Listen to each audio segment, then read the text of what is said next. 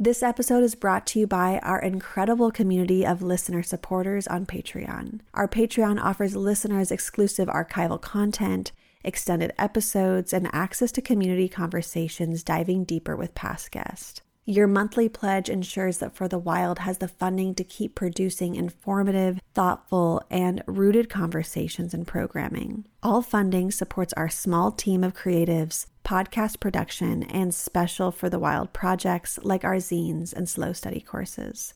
To support us on Patreon, please visit patreon.com slash for the wild. Or if you would rather make a one-time donation or recurring donation outside of Patreon, please visit forthewild.world slash donate.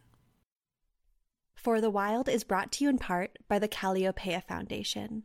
We are grateful for their continued support and the support of grassroots contributions from listeners like you. Learn more at kalliopeia.org. To make a donation, visit forthewild.world slash donate or find us on Patreon. If you'd like to support us in other ways, consider sharing our episodes through social media or leaving us a review wherever you listen to the podcast.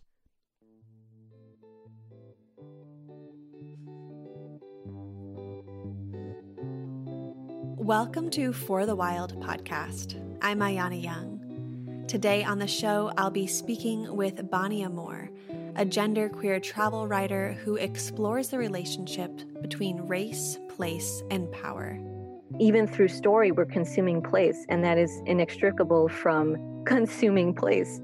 Bani's work has appeared in CNN Travel, Fodor's, Afar, and Teen Vogue, and in Outside the XY, Queer, Black, and Brown Masculinity, and the upcoming Where We Stand Brown and Black Voices Speak the Earth. Follow them on Twitter at Bani underscore Amor and on Instagram at Bani Amor. Well, Bani, thank you so much for joining me today. Your work is so expansive, uh, you know, touching on issues from extractive tourism to climate change and disaster capitalism.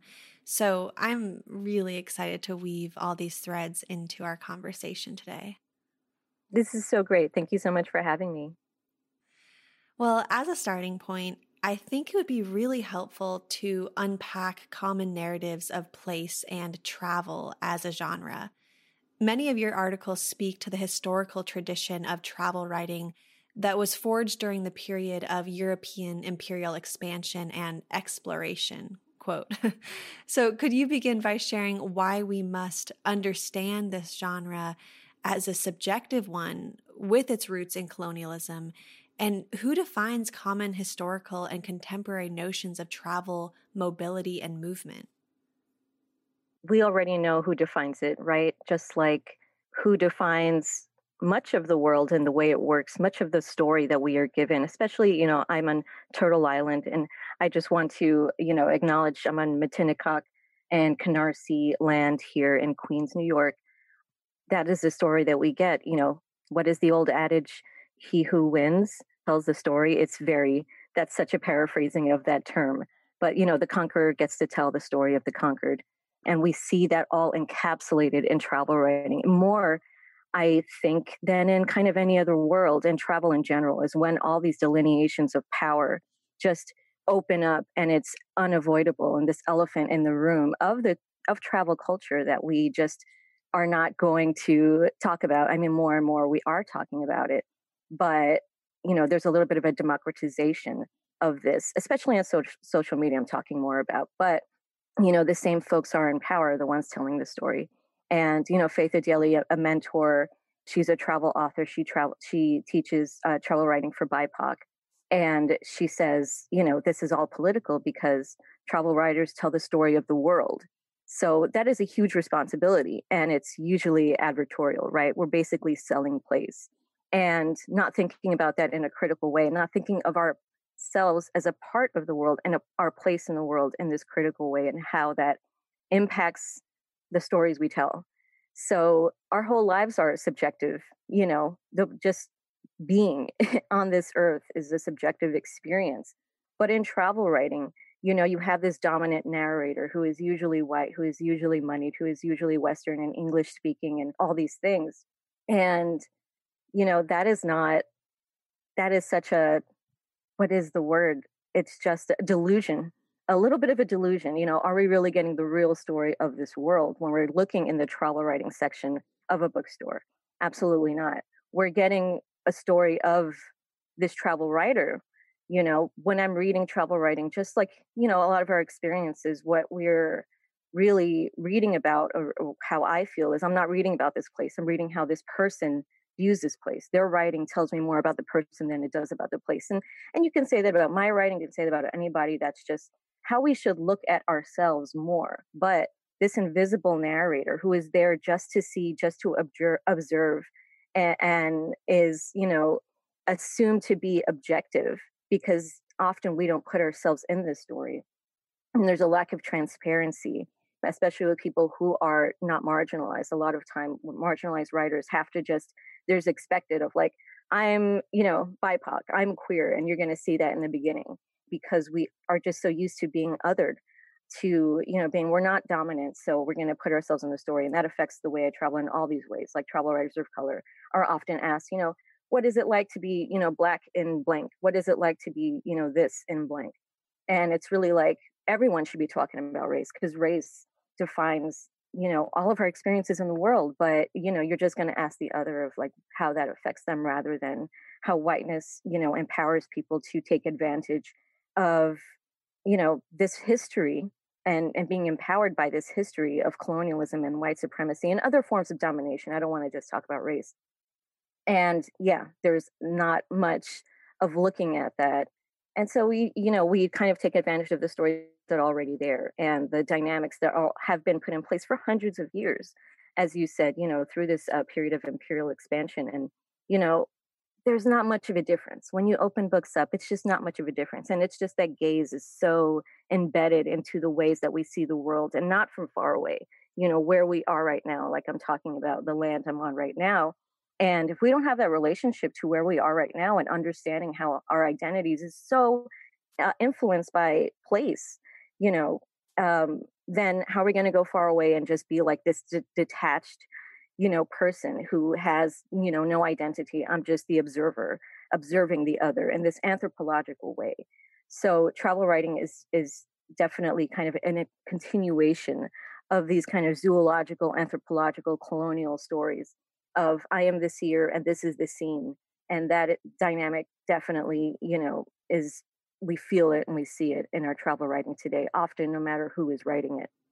Yeah, it's so important to understand the objective versus subjective discussion. And I just don't think we can be objective, whether it's in travel writing, science for the most part. We're bringing who we are, our experiences, our memories, our traumas, everything into everything we do. I don't know how we can separate that. And uh, yeah, I, I think that's such an important part. And as you've begun to name, the imperial gaze of travel writing extends into present day representations of place as products and commodities. And as someone analyzing these visual and written texts, I wonder if you could speak to what is lost when places are portrayed through the lens of white desirability, as well as the pervasiveness of this marketing in blogs, advertisements, television, Instagram accounts, etc. Since the travel genre has really proliferated and taken on a new form and shape through online media. Everything I feel we're only getting one you know, part of the story. And that part of the story is already defiled. I mean, you know, who says it's not just about white people, right? It's about whiteness, but who says that this is the experience? You know, and when we look at whiteness and, and white supremacy, there is an inherent detachment from land, from a self, and and from culture you know, a sense of self and a sense of one's belonging to a place. That's what white supremacy did when it was forged, you know, through chattel slavery and the transatlantic uh, slave trade and genocide um, and displacement and, you know, forced re-education and, and kidnapping and, and of uh, indigenous people and um, which you know of course include people from the african continent and we're we're kind of stepping into these shoes of this you know, all knowing, you know, kind of omnipotent uh, gaze that is like, you know, who says that this is the story? And if that's the story, it's it's a um, distorted one. So we're not getting a lot of it. Um, you know, we know how publishing works, we know how writing works. This whole industry is not diverse. And so you have a bunch of people trying to get news stories in and trying to put, you know, put themselves more in and get the mic, you know. So people are disempowered from you know having their stories you know um, disseminated in these more widespread ways. So when uh, you know in my experience when i'm teaching travel writing to bipoc or i'm in these you know small workshops or in these spaces and, and like I, I mentioned Faith Adiele before being in her workshop or, or you know whatever I'm able to hear these stories from BIPOC of travel and all of our different entryways into it, whether it's like homegoing, you know, returnee, you know, refugee stories, you know, exile stories, all of it is migration stories that are not considered travel writing. And and I just get everything I need from there because I love travel writing. So let's take this back because there's so much power in this. Um, and people BIPOC have been, you know, writing travel for so long, even, you know, before colonization. So um, that's out there you know erased. People be like i i don't see this. This doesn't exist. And that was probably like that in 2011 2012 and then i you know discovered to use that nasty word the canon of bipoc travel writing. So that kind of did a little bit of a healing process. And i realized i had so much to learn and catch up with. So what is lost is is a lot of that connection to each other. The eh, i'm not saying there's a right way to tell a story but the more we get, the more voices we get, the more that we can kind of feel, especially people from that place, right? And like how often do indigenous people tell the story of like traveling around their own place and travel writing when you see that in the bookstore section, on the travel section of bookstores, right? Or, or when you're Googling something, you know, all of travel writing is not just told from, you know, the side from people who are from there. That's just not what travel writing is considered to be. Um, so we lose a lot.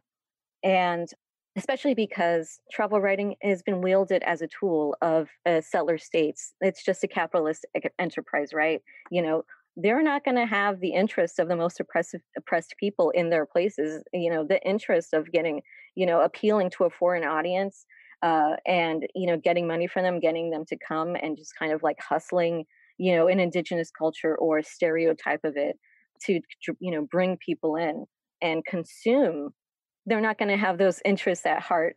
Um, they actually have, you know, there's a vested stake in whiteness and travel writing and in tourism of not telling those stories and not having those people at the table. And maybe this whole industry shouldn't work because if that's, you know, inherent part of it, of silencing and erasure and displacement that tourism causes. And that's why, you know, moving toward decolonization and reparations and abolition and repatriation of land or rematriation of land is how we're going to get like that holistic experience of place and of people that I think a lot of travel writers or travelers purport to want. But if this is the way we're going, you know, about it, that's that's just ain't it. Even if you take out some words, even if you, you know, doing some, you know, quote unquote ethical travel stuff, um, it's not getting us there. I feel.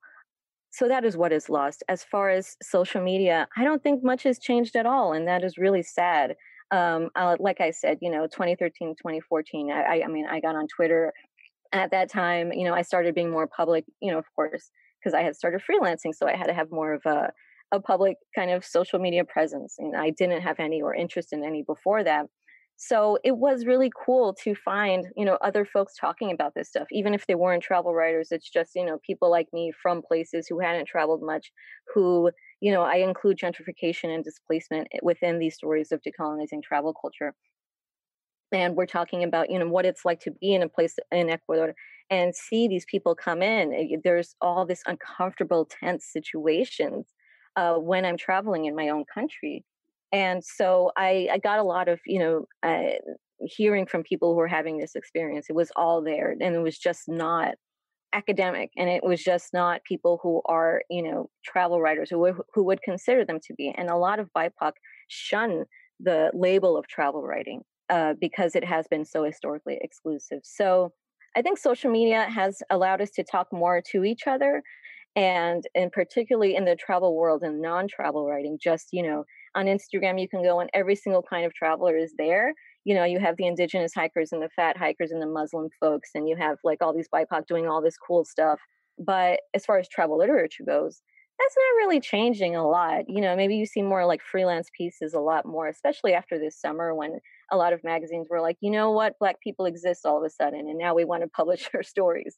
You know, no offense. I think some great came out of that, but eh. Um, so when we look at social media and social media influencing, you know, we have this ability to actually you know, leave these, you know, Condé Nast and, and the National Geographic and travel and leisureness of it all and you know write in a way that is not you know pure advertorial pure advertising um, for corporations that put people you know travel writers out on fam trips which are pr trips you know and um, we haven't taken it folks haven't taken advantage of that as much as they could you know if you're an influencer you get sponsored how is that different from something you would see in you know this huge corporations you know royal you know caribbean cruise lines or whatever? You have this this power to kind of tell this in a different way but i don't see that happening. I, I see you know especially mainstream um, social media travel world as a, con- a complete continuation of what we're seeing in magazines and what we've seen in books before that, like so long ago. The white saviorism that is on display, the anthropological National Geographic of the other on display within travel photography on social media it is so much the same and that's really disappointing but it is not surprising mm-hmm.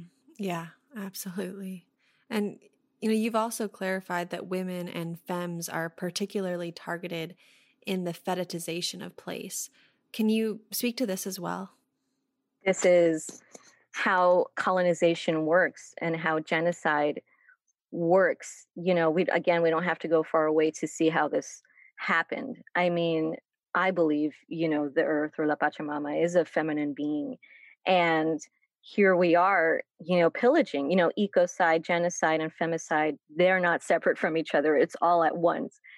Um, and so, I mean, look at, you know, if you're you're reading this or even talking to elders or whatever the case may be, and and you know, missing indigenous women. I mean, you know, these are the most targeted people. And why? Because it's a form of domination over place and over land. You have people who, you know, are holding on to, you know, quote unquote endangered languages. You, you have people who, you know, within their bodies and, and with each other are carrying a part of their land, even if they have been displaced or, you know, deported, whatever the case may be.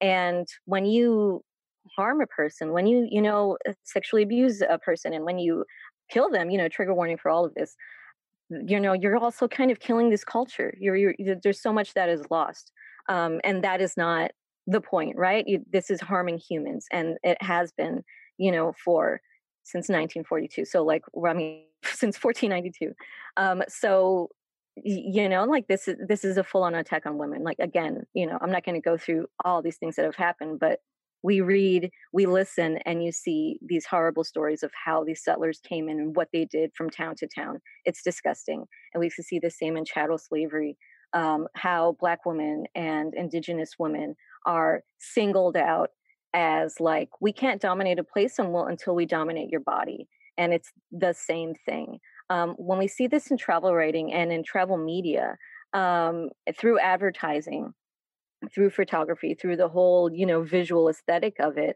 you know, there's all these statistics on it when when folks have studied um, the advertising of how indigenous women, black women are really the visual, you know, logo for a place. You know, I mean, Jamaica, the sexualized, you know, kind of like really selling the sex worker and the sex um, tourism of it all, you know, through a woman's body. We don't often see them looking toward the camera. They're all usually looking away. We usually see men um, more looking toward cameras and being centered. Um, we don't know the names of these women and, you know, femmes, non binary people. Uh, these are just static images. We look at Hawaii and I mean, come on, the hula girl, you know, it, it, this this topless chick who's just so sexualized and completely, you know, out of context cultural tradition of hula. I mean, I think there's another word for it um, that is actually more of an original word that I, I actually don't have. I apologize right now. That is just, she could be anybody. She looks the same. You know, she's not an actual person. So, you know, she has to, she is Hawaii. And when we go there, when this land was quote unquote annexed, not so long ago, and what continues to happen to Hawaii through, you know, militarism, you know, this is the US military plus tourism, the two biggest industries there. Um, you know, it starts with women and it kind of ends with women, um, with how they're treated and how we how they're sold as part of the product of place. So um, yeah, I'm, I'm, this is it's not just the imagery, right? I want to bring in the the military part of the militaristic part of it and the violent part of, of settler colonialism and just looking at it completely separating and it just be like smiles and fun and sun and these cruises and all-inclusive resorts it's just a complete continuation if not a tool that is inseparable from the project of domination i mean we need travel writing for these ideas and these processes of domination and colonization and progress to continue that is intentionally the point of the woman, the femme, the non-binary, you know, feminized person as being, you know, the face of the product that is place to further colonization. And that is very real as we see it today.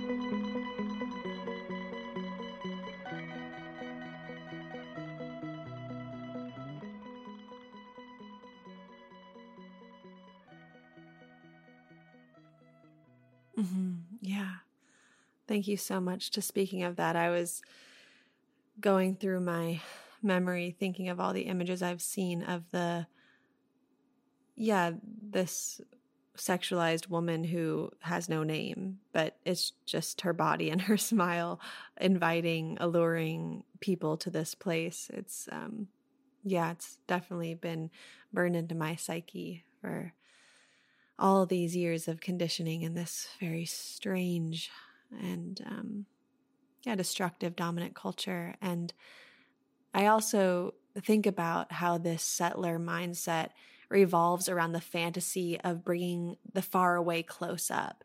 And that is the tourist desire to appear close to place.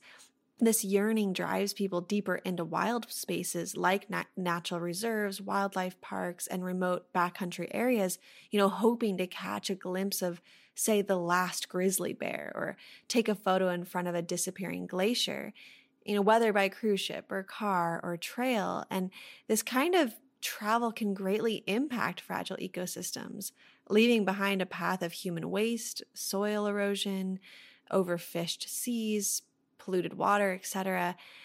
And so I'm wondering what does the fetishization of land and the spectacle of wildlife say about our insatiable cultural hunger to connect with place?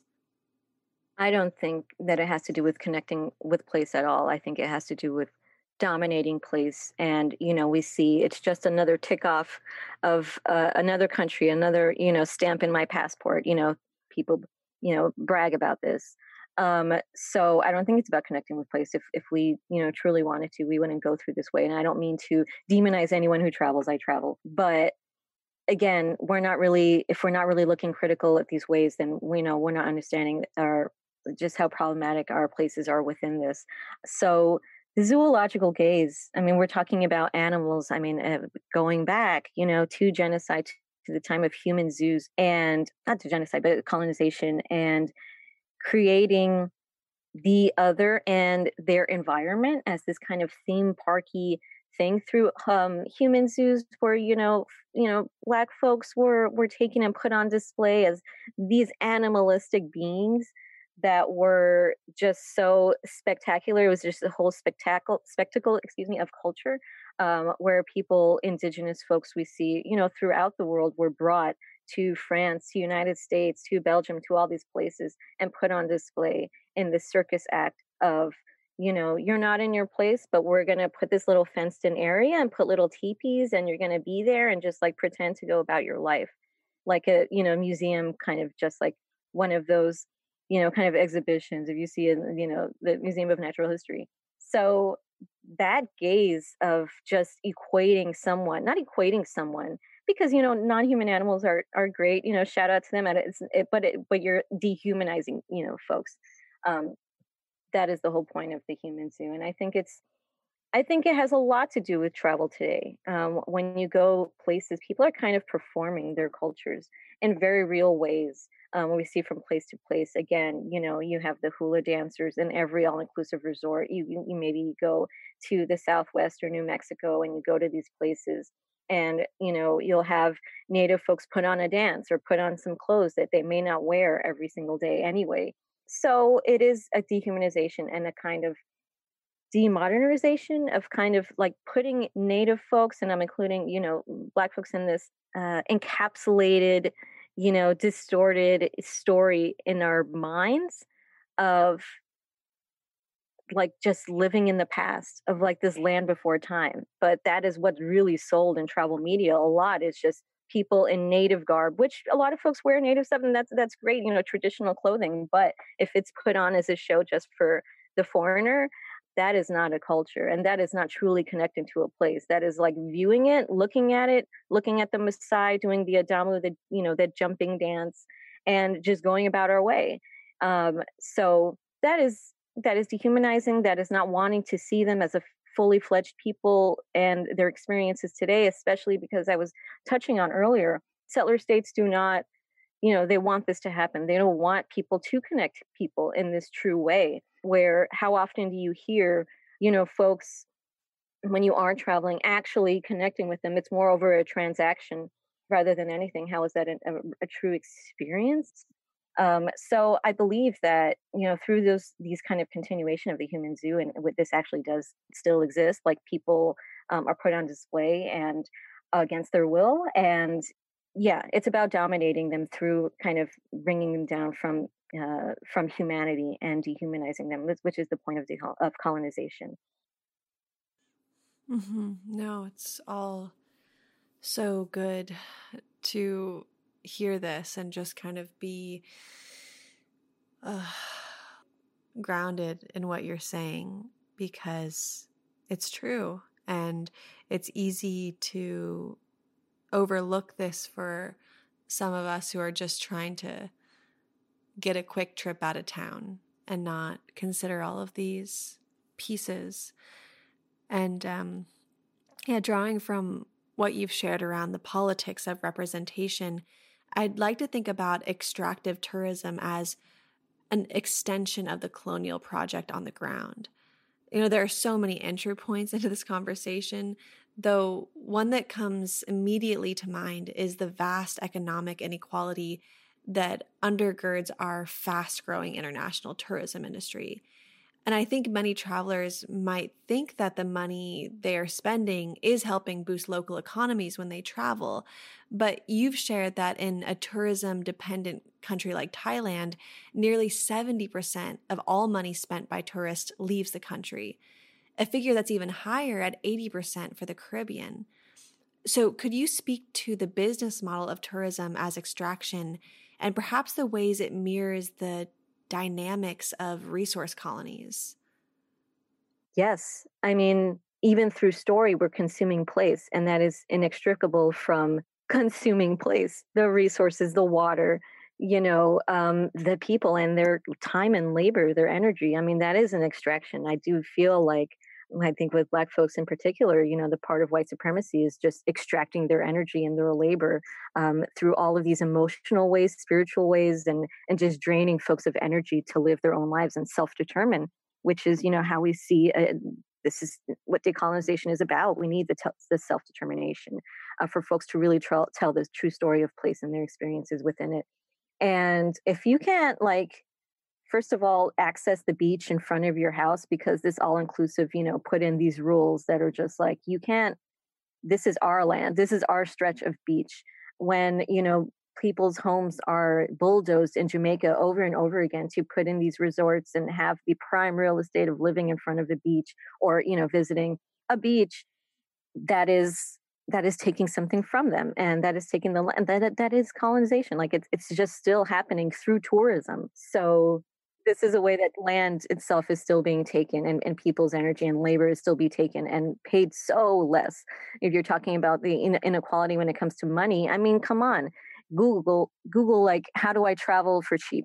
Google bu- budget travel. How do i live afar you know for cheap? How do i you know become a travel writer? All of it will say go to some place where people are poor and live like a king that is how you do it. You don't have to pay someone you know $300 to do like this whole like four week coaching thing of like this is how you break into travel writing or this is how you live as an expat. It's just go somewhere where people are globally poor where you know the the you know the economy is just like not as you know the not this uh, developed world or whatever the hell we're going to talk about we're going to use those terms um, economy if your dollar can stretch longer, then you can live like a king anywhere. And um, that is supposed to be some sort of hack. And it's not. It's just you're globally rich and people are globally poor within that context. So people are taking advantage of that dynamic. BIPOC all the time as travelers and expats, taking advantage of that dynamic so that you can live there and can, you know, in this socially way, do live above people in a, in a higher class um, and enjoy those privileges and turning people into a service class, which also gentrification does. Um, you know, who's taking care of people's kids, who's walking their dogs, who's cleaning their houses, who who's you know washing their dishes, all these things. Um, when you you know you have an expat culture or a tourist tourist zone, um, it's or tourist ghetto, everyone around it is not living for themselves is not self-determining. They might this just lessens the ability to um, strengthen local industries and economy for oneself and just turning it into this economy that is for a foreigner.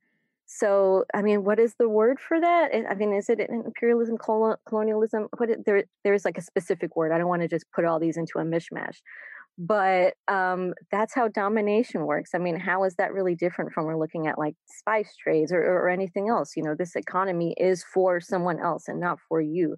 And we don't like to talk about child labor or sex tourism. We just see kids, you know, selling souvenirs to us and are like, oh, that's very cute. Like all of our kind of, you know, pseudo, I'm talking about the United States in particular, this kind of pseudo liberal thing, especially with travelers who are, I'm a traveler, not a tourist go somewhere and then that social justice mind just goes on vacation literally and we just want to be a part of this experience. I mean you're going to go to a hotel you want to go to a jacuzzi you know you want to go to indonesia you want to go to bali and you want to have this whole i don't know all of these kind of i'm talking more about the uh, you know alternative spiritual tourist you know nature holistic whatever that whole world is and who purport to want these things and then you're you know you're getting in this big tub of water when you know this this this resource is dwindling i mean it's getting stolen from people so that you can just soak when you could do that at home i'm not saying this is happening everywhere i'm singling out bali and the, the, the water shortage is terrible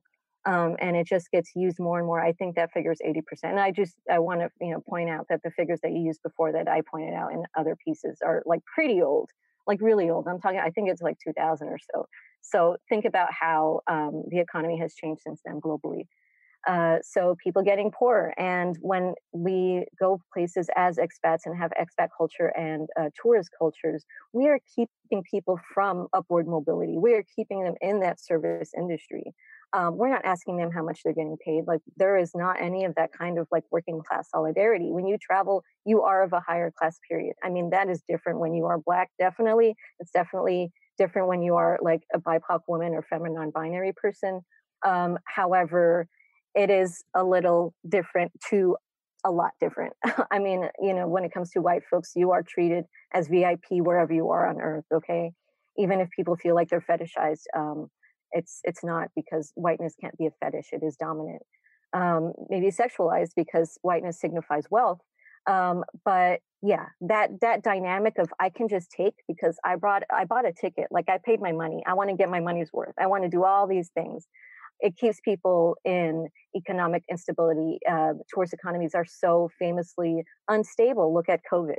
You know, people had to Mexico, Ecuador, other places, you know, Puerto Rico, um, open themselves prematurely to uh, foreigners, tourists, because they needed that money, even though people are like dying and super sick. And you know, again, you know, there is this story in travel writing of this is what we want. We want to connect to people. We love culture, and that whole Mark Twain quote about you know travel being um, i guess the opposite of you know intolerance and these kinds of in bias and stuff but when we look at it no i mean tourists are acting a mess in these places. So when you become economically dependent to a foreign power how is that you know empowering people? That is that is such a lie you know? You don't we, we see this with the language and i'm going to end here i know i'm talking a lot about um, supporting black owned businesses.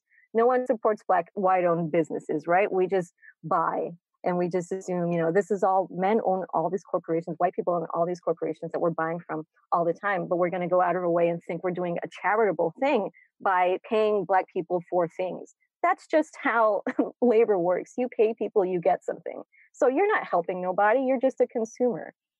That is such a way to, I think, just as travel writing does and the travel world does, is to lull us to sleep and make us feel better of this whole dynamic um, that we are taking advantage of, that a lot of us are still marginalized by. And in these ways, no one is just like, this person has power and this person doesn't. But um, in travel, it is so very stark that I think the function of, of travel writing historically and of now and of travel culture is to take that whole violent colonial project and and extract it the fun and the sun and the leisure out of it and the, the escape and the wanderlust um, of it all as if it's completely separate. The fun side the nice side the pretty side enables the whole project to continue. Mm-hmm, mm-hmm. Whew, yeah i hear you. And just so many memories popping up and thinking about how that relates to yeah experiences i had growing up and and now and you know one thing that you mentioned was the um the spiritual tourism and i'm curious to ask you about the phenomenon of what might be seen as more alternative modes of travel like say ecotourism or humanitarian travel and volunteerism or spiritual tourism.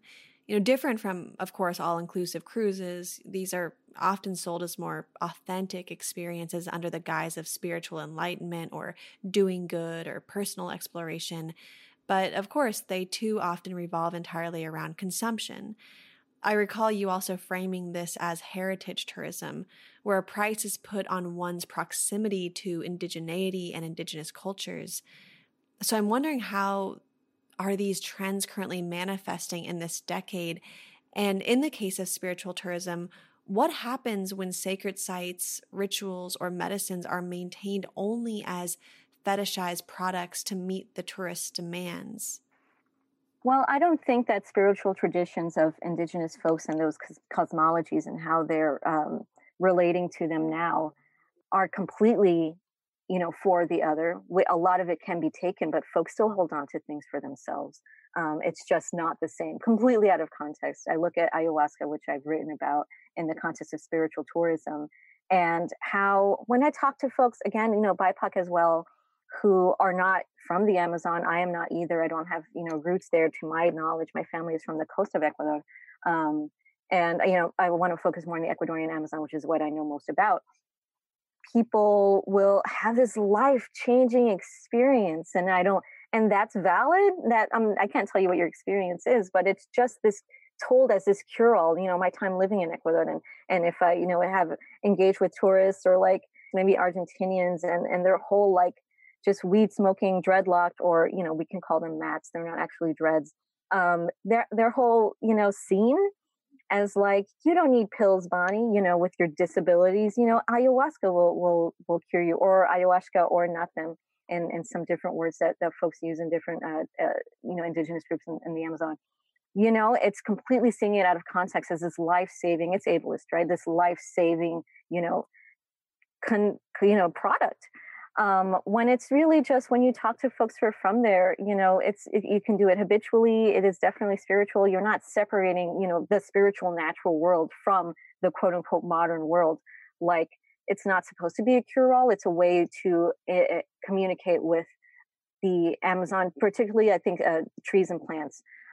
And that is not what people are getting. They're, they want to save their own lives and their own souls, you know, maybe. And again, I don't want to invalidate people's experiences, you know, my mother died, or I'm depressed, or work sucks. So I'm going to go far away and, and take something else from the ground, have someone mix it up, have this super authentic experience with a shaman or a curandera.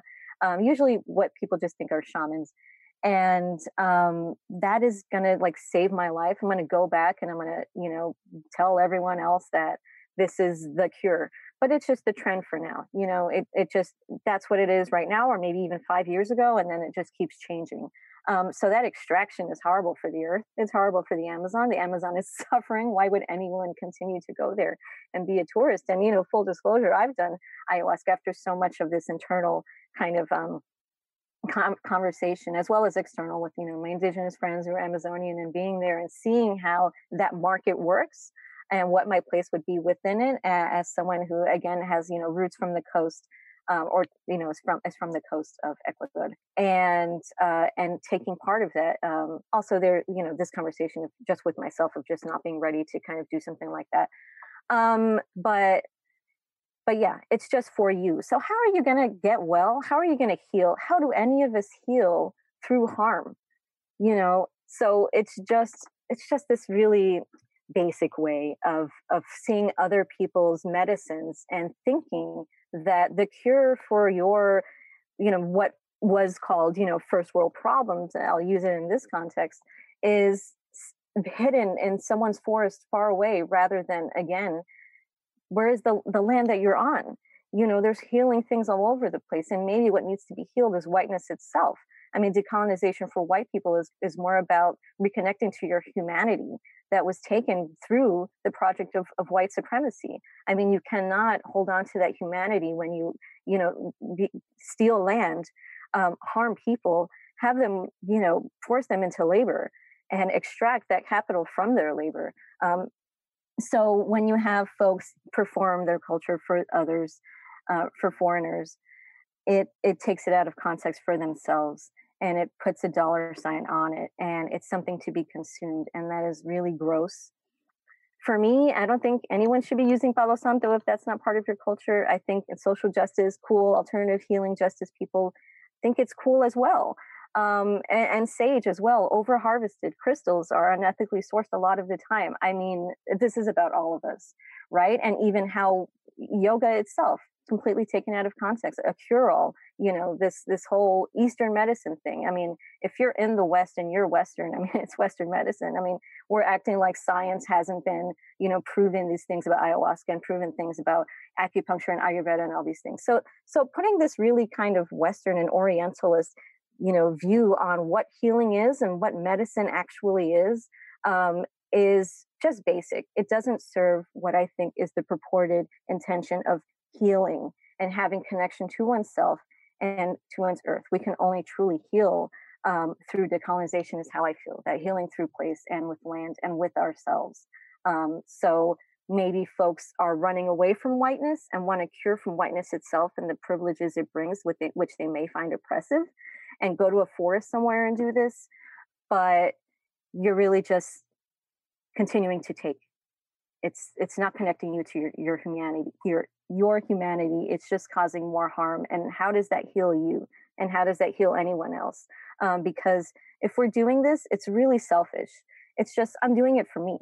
So you know, kind of whatever happens to anyone else, I'm just not really going to think about it or their culture or their land. I'm going to go in, I'm going to do it for me, I'm going to leave and that is not the point with, of a lot of these um, spiritual traditions.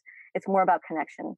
And if you don't have any kind of connection to the land that you're eh, you know of, of that place that you're going to you're going to take something from it you're going to use it for yourself. I mean there's a word for that. So um, i think a lot of a lot is lost to those cultures as well as to the people who i think want to um, heal through them it's just not really happening. I think it's a social placebo effect.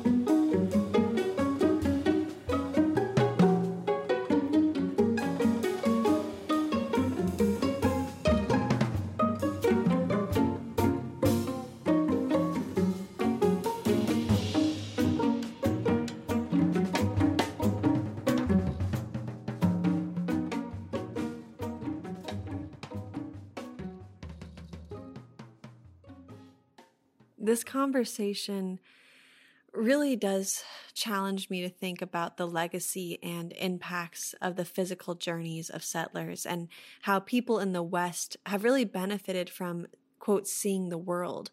But that action has opened up a Pandora's box wherein places and people have become commodified for consumption. And there's no reciprocity in that. So I'd like us to sort of explore and challenge this notion that wisdom can be extracted from so called other places without ramifications. And how can one make reparations for the long lasting effects of spiritual tourism? Mm-hmm. I think when it comes to people creating social currency over having the access to travel, um, is like I was saying before with, you know, the stamps and a passport, you know, it's I didn't really I haven't really gone into the erotics or the sexualization of a lot. We're talking about land and women and femmes and, and all these things and the message that travel re- media kind of exports um, it's a very sexualized one and a very kind of erotic one and i think people can't satiate they they can't um, hold themselves back from that kind of entitlement and that is you know inherent in whiteness and settler colonialism it's just as i was saying before you buy a ticket then you have the right to do whatever you want in that place um, there's all inclusive consent right? So uh, going somewhere especially for i would say especially for white men or like white people it's something you can put on your resume like you're worldly you've traveled like wow you've seen the world you're like a different person it just makes you better you know it, what is that other quote? You know those who don't travel like have only read one page of the book you know what i mean? And it's like nah you know people who don't travel might have like a better connection to their place which it, it, it's amazing you know knowing your community you know uh, being uh, in solidarity with people around you. I mean this was the kind of year for folks who maybe weren't already doing that to do that to really like who are my neighbors? You know who are the the native folks in the place i'm in? Where are they? And what can i do for them? Um, as far as you know more of like earning my place and on this land um, or doing what I can to help them, you know, to the goal of uh, decolonization and self-determination, as far as again land taxes go and, and other things.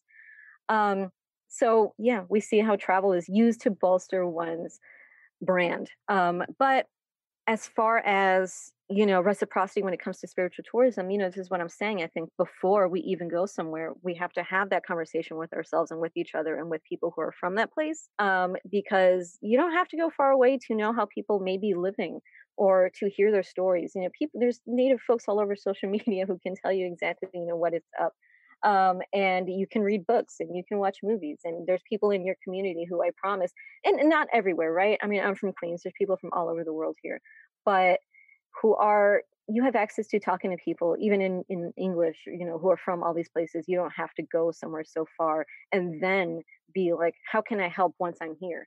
We have to have that conversation before we go and i know a lot of folks want um, to know what to do once we go somewhere um, and i think a, a, lot of part of, of my work and, and the, just the voice i want to have in this conversation is don't or think about not going at all. Um, think about how this mass migration of white folks to BIPOC, you know, historically or majority BIPOC lands, and that's a that's I'm I'm like drawing this, you know, really black and white thing, but it it is kind of black and white. How is that going to lead to anything positive? You know, when white folks have traveled in mass, it always is just not a good thing. It doesn't bode. It doesn't. It's not. It's not great for local folks. Uh, in in this general way, talking about colonization and such, right? Um, so you know, the more folks, more white folks go to a place. If you even look at you know Crown Heights 15 years ago to how it is now, more white people come. It just becomes more safer and more welcoming to. Um, again, I'm singling out white folks and whiteness to go somewhere once a white person is there and it just grows and grows and grows and that's how we see the tourist zones and the tourist ghettos and the expat enclaves that completely you know create their own suburban worlds and their own you know beach uh, towns somewhere far away. Um, so uh, yeah i'm just saying that we're if we're doing that we're just adding to those problems and i'd rather that not happen when it comes to spiritual tourism as far as you know reciprocity and reparations go, I mean, again, I think it's withholding. I think it's less like, how about not take it all rather than take in a way that um, maybe a, a, little bit better than the way I wasn't. I don't know if that's what you're talking about, but I, I do feel reparations need to be paid. I mean, I think that all of us can have, in these very concrete ways, um, you know, parts of our, our, our bank accounts, you know, just for like paying, you know, black folks back and and you know there are projects like i'm saying to pay, pay reparations and to pay land tax to original folks um, to do that where exactly where we are right now because that's the most important. So i might not know what that answer is as far as you know what can people do once they're there rather than other than just not doing it. Um, maybe I, I shouldn't actually go through with this plan that i had to to have this experience when it comes to spiritual tourism or you know how um, yeah i don't know sometimes it just has to do with you know going to the right place and paying the right people sometimes rather than a white owned you know resort um, and you know again you know how much are people getting paid? You know how can you tell those owners um, maybe that's not enough you know wh- learn about what the minimum wage is in a place and and again are people doing contract labor? Um, are they getting a salary you know how far do they have to travel to actually come to this place? Can they afford for their kids to go to school? You know all these things. Um, i'm taking from them and i don't even know if they have enough in their own place to have these things that i'm taking advantage of when i go afar. Um, so yeah I, I, think that's a little bit of a conversation rather than uh, an answer that i have for you. Mm-hmm.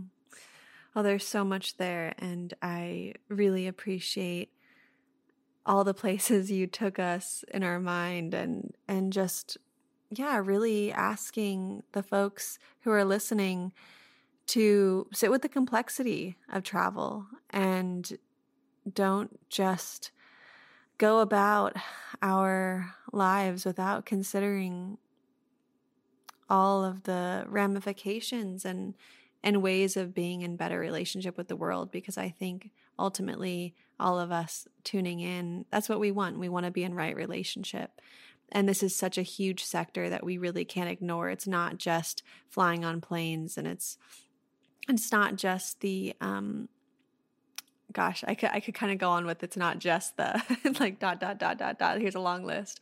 But um yeah, I really appreciate the time that we were able to spend today and start to deep dive into the world of travel. That's great. That's great. Thank you so much for having me. I just want to shout out uh, Dr. Anu Taraneh. I mean, just just from that one thing you said, I can share so many authors and resources and websites and stuff. But her book Beyond Guilt Trips: Mindful Travel in an Unequal World is probably something that I think your listeners would be interested in. And you just touched on just being uncomfortable. Let's do it. It's okay. You know, we can have these conversations with ourselves first and you know become kind of develop our palate for this and and our language for it and our fluency in it um, right really by just sitting with ourselves which again i think is something that we should take advantage of more this year rather than just fighting it and fighting it. I know it's hard but we need to be able to sit with ourselves in the discomfort in order to have this um, and that kind of hostility or defensiveness towards looking at our privilege and our power is not um, you know the most beneficial neither is guilt that's why her book is called beyond guilt trips. So let's sit in it together be honest be transparent not be like these people are bad and these people are good but like this is all problematic you know how can i bring my full self to the experience of being alive where i am? I know it's very general and very vast but that's that is decolonizing travel culture and that's why i like to uh, write about it and think in this world because travel is basically everything. It ties everything together. So um, yeah thank you so much for letting me you know rant in in all these little different zones that and that are entry points into this conversation. And yeah thank you so much for inviting me and for your time.